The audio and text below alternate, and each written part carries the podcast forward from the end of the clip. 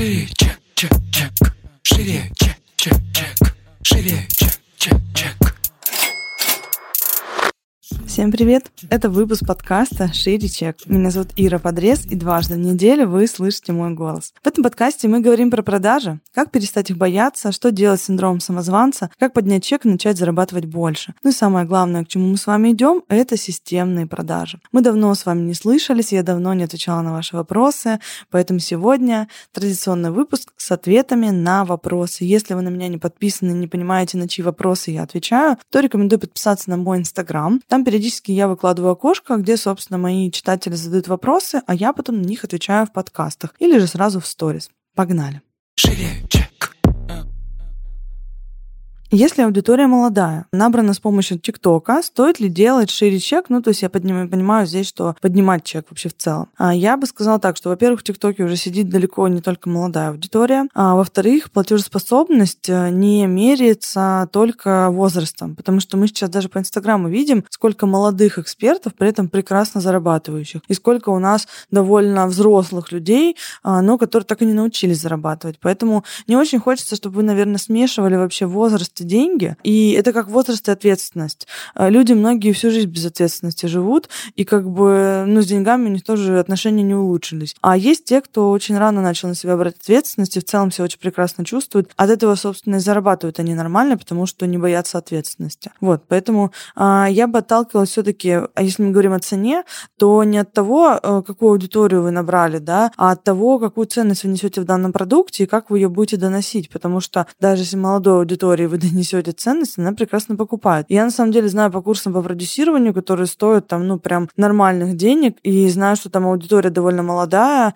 а, которая прекрасно находит деньги на эти курсы. Поэтому не делайте выводов поспешных за свою аудиторию. Очень многие эксперты этим грешат, что мне кажется, моя аудитория не платежеспособна. Вы даже не тестировали, вы никак не взаимодействовали в этом вопросе, а, вы не работали над донесением ценностей, делаете очень поспешные выводы. А, ну, я бы даже сказала, знаете, это история про немножко обезопасить себя. То есть мне страшно продавать дорого, проще сказать, что у меня аудитория, которая не будет покупать дорого. Но вот здесь нужно копать в то, почему вам так страшно продавать дорого и где там проблемы с донесением ценности. Погнали дальше. У меня тут на самом деле таких э, вопросов смежных э, очень много. Тут кто-то про психологию что-то спрашивает, кто-то про продажи, поэтому у нас такие будут смешанные выпуски. Вопрос такой. Верю ли я в психосоматику и то, что тело сигналит нам, а, там, подсознание, да, в виде каких-то болезней? А в психосоматику однозначно верю и знаю, что у многих Э, особенно в психологических проработках, то есть когда ты ходишь в терапию, и можно и заболеть, вплоть до того, что там а, какие-то там температуры поднимаются, у кого-то что-то с горлом происходит, то есть сложно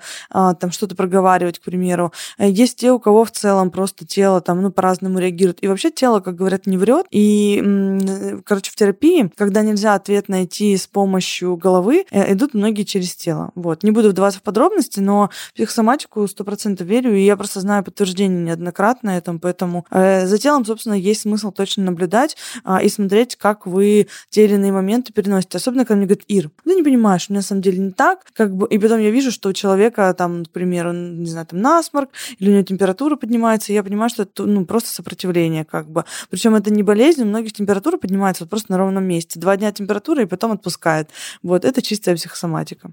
Так, идем дальше. Следующий вопрос у нас такой, это как ситуация. Я эксперт, сама создаю свой продукт, э, ну, то есть онлайн-курс, ничего не успеваю. Нужно ли найти продюсера и самой сосредоточиться при этом на продвижении себя как эксперта или продолжать все самой? Ну, на самом деле здесь э, как бы пути у всех разные, да. А кто-то начинает находить себе команду и за счет этого делегирует. Кто-то находит себе продюсера с командой, делегирует таким образом. Я просто не знаю, что здесь, наверное, история под «не успеваю», да, то есть, ну, что, чем именно вы нагружены, что у вас не хватает времени на целевые какие-то действия. Вот. По себе скажу так, что мы начинали... Ну, у меня продюсера в целом нету, как бы, да, я всегда сама занимаюсь этим. Но мы, допустим, с супругом в прошлом году, когда начинали, ну, мы были вообще вдвоем. То есть мы все делали от технических всех настроек, чат-ботов, сайтов, а, там, прогревов сторис, а, про создание продукта, проведение продукта, обратная связь и так далее. Просто вдвоем у нас реально никого не было. Потом начали потихоньку набирать, но у нас в целом очень маленькая команда, поэтому эксперты все по-разному выбирают. Кто-то очень творческий творческий, говорит, слушай, мне классно заниматься продуктом, я бы хотела заниматься только продуктом, как бы, и хочется все остальное увести, соответственно, на кого-то. Вот, так как у меня муж занимается всей технической частью, у меня, наверное, не было в целом необходимости в продюсере, потому что у многих продюсеров не закрывают вот эту историю, да, что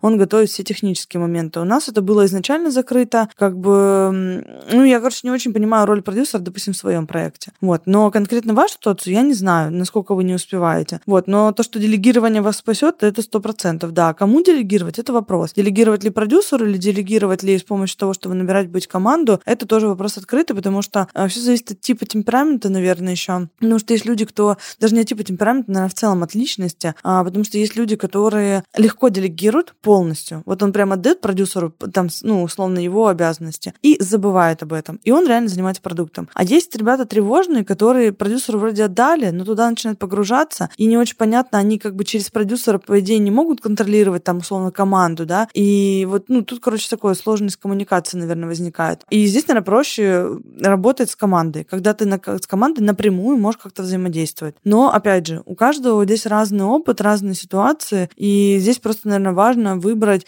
человека, которому вы сможете доверять. А то, что все самой, я не, наверное, не сторонник истории вся сама, потому что у меня же тоже практически все делегировано. А, на мне весь контент, что касается, неважно, подкаст, блог, курсы какие-то, то есть все практически истории, это все только на мне, естественно. У меня нету здесь даже тех, кто мне пишет тексты про это. То есть я сама пишу абсолютно все. А, но при этом у меня делегирована, допустим, техническая часть, управленческая часть, отдел продаж у меня там роб стоит. Ну, в общем, как бы это тоже история про создание структуры, но постепенное создание структуры. То есть разом вы тоже в это не прыгнете. Как бы к этому надо быть готовыми.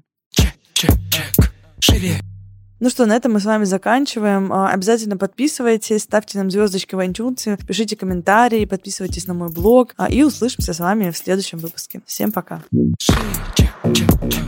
Шире, чек.